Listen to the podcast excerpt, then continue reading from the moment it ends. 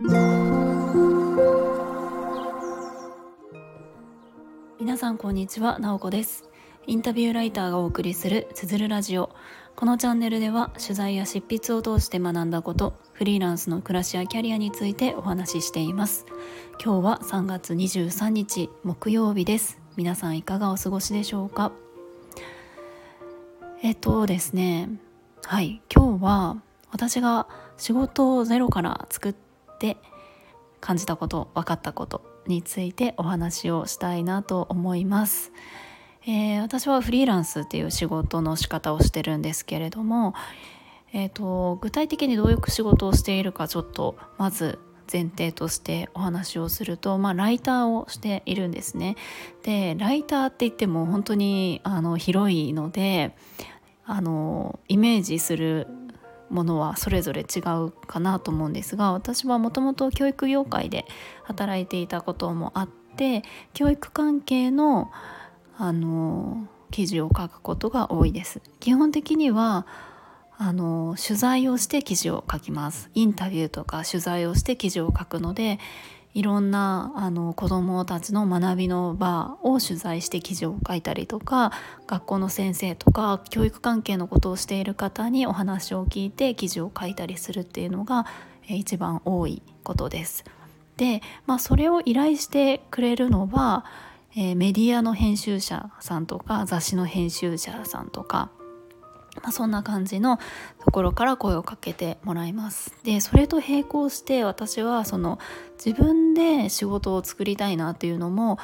あのずっと思っていて去年の夏秋ぐらいからその準備を始めて今年になってから1月とかから本格的にスタートしたみたいなことをやりました。まあ、これどういうことかっていうと自分でつまりそのサービスを作るっていうことですね。えーとまあ、商品っていうと何かその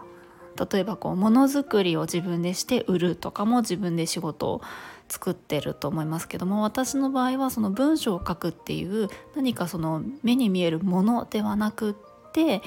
えー、とお話を聞いて文章をお渡しするっていうのを、えー、とメディアとかではなくって直接、えー、とご本人から依頼を受けて書くっていうことをしたいなと思っていたんですね。でそれが何でかっていうとまあもちろんあの雑誌とかメディアとかウェブメディアとかで書くのもすごく好きなんですけれどもやっぱり私の周りとかあと私自身もそうですけれども自分でその独立して何かをやっていこうみたいなあの方たちがうんと何て言うのかなすごく好きなんですよね。はい。なんていうかあのもちろん組織に所属してやっていくとかもあのすごくいいと思うけれども、まあ、パラレルであったりとかもうそこから離れて自分で何かをするってなんかすごくそういう人からはエネルギーを感じるんですね。で、えーとまあ、そういう人たちの何か後押しが自分が文章を書けるっていうことでえ何かできることがないかなっていうふうに思っていて、まあ、だとしたら何かそのその方がやっぱり新しいスタートをするってなったら、えーと、言葉であの多くの人に届けられるようなことができるといいのかなと思って、まあ、プロフィール文とかインタビュー記事っていうのを書いてお渡しするっていうのをやろうかなと思っていました。それが去年とかです。でえっ、とこの半年くらいで本当にいろんな学びがあったんですね。で一番あの勉強になったことっていうのがまああの一つ挙げるとしたらあのある程度考えたらもうあのやってみるっていうこと実際に行動するっていうのがすごく大切だなっていうのを感じました。まあ、これなんかよく聞く言葉というかまあそりゃそうだって感じなんですけどもそれをすごく実感したんですよね。で具体的にどういう流れだったかというとですね私は去年自分のそのサービスを作りたいって思ってもう何にもない状態だったのでえじゃあ誰に何を？みたいな。私はそれで何がしたいの？とかその辺をすごくあの自分に問い問い直しで知人とか友人とかに相談したりとかして練っていってで去年とかはちょっとあの価格を下げて、えーと、モニターみたいな感じであの依頼してくださった方に向けて文章を書いたりとかっていうことをしていました。でその時に私がだいぶこだわって考えていたのがえっ、ー、と何ですかね。文字数とかだいたい1,000文字ぐらいがいいのかそれとも3,000字ぐらいがいいのかいやもっと長い5,000字ぐらいがいいのかとかあとはその文章はどこに載せてどういう形式のものがいいのかとかなんか私がメディアを作ってそこに載せるのがいいのかそれともなんかドキュメントとかでその方にお渡ししてその方の SNS とかホームページに載せてもらうのがいいのかとかあの文章の形式で言うと一人称みたいな、まあ、私はみたいな感じで自分がその方が書いてるような感じで文章を書くのかそれともなんかその Q&A 形式みたいなあのどんな思いがあってやっていますかとか言って文章があって質問文があってそれに答えるみたいな形がいいのかとかなんか割とそのお渡しするものの形をすごく考えていたんですよね文章の長さ構成どこに載せるみたいなのとか。で、えっと、それも人に相談したりとか自分でもどうかなみたいな感じで考えていたんですけれどもいざじゃあ今年になって、まあ、こういうあのプロフィール文、まあ、それで最終的にプロフィール文を書きますっていう感じで、えー、やったんですけれども、まあ、ある程度型を決めてやったらですねそしたらえっ、ー、とこれあの今考えたら当たり前っちゃ当たり前なんですけれども申し込んでくださる方のあの希望ニーズこう求めていることって人によって違うんですよね。もう当たり前だって感じなんですけれどもなのでその私がかなりその去年とかこだわっていた文字数とかどこに載せるかどういう形式がとかって別にあらかじめ型としてえっと、決めてそこに当てはめる必要って全くないんですよね。もちろん考えること何がいいかなっていうふうにあの考えてあのそれの良さとかを説明できるようにしたりとかあのその準備は全然無駄ではないと思うんですけれども、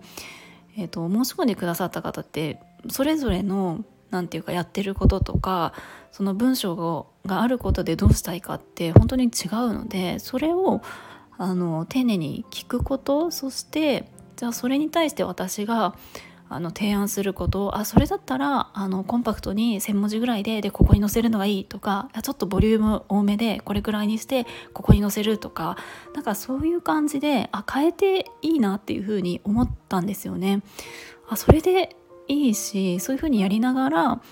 あのその方に合わせて作っていけばいいのでなんか私はそのどこにどうやってどれくらいの量をとか言ってなんかすごい考えていたんですけれどもあ全然そういう必要ってなかったんだなっていうのは思いました。うん、まあもちろんその形あるもの何かのもの商品を作るってなったらもちろんそれを固めしっかりあのあのなんていうか作ったらそれをそれを買ってもらうみたいな感じなので変えられないものだと思うんですけれども私が作っているものってそのもともとこういうのがありますって言って「はいどうぞ」ってお渡しするんじゃなくって一緒にこう作っていたりとか聞きながらあの変えていけるものなのであそこが一番大事だったんだなっていうのをやってみて感じました。はい、なので当初こう考えていたこういうふうにやるぞみたいなのってもちろんそれがハマる方もいるかもしれないんですけれどもあのだいぶ変わったなというかあ変わっていいしそれが私自身にもすごくあの楽しいことだなっていうふうに感じたのであんまり今はそのあのカチッとこういう形式でこの文字数でこういう感じですみたいな感じで、えーと、全然決めていないですね。まあそうなるとなんかどういうふうにこう私自身もじゃあそのサービスをどう見せるかってなかなか難しいんですけれどもある程度はねこんな感じで作りますよっていうあの見本みたいなのは提示してもまあとは聞きながら柔軟に変えていくっていうのがすごくいいんだなっていうのを感じました、まあ、これはこの半年で一番の学びだなっていうふうに感じます。やっぱり自分でやってみるって本当に大事ですね。まあとはやっぱり何て言うか勇気のいることではあったんですけれどもやっぱり自分が本当にやりたいって思ったことを形にしていくって本当に楽しいなっていうのをあの今感じております。はいということで今日は自分でゼロから仕事を作ってみて、えー、分かったこと気づいたことをお話ししました。今日も最後まで聞いていただきありがとうございます。もいもい。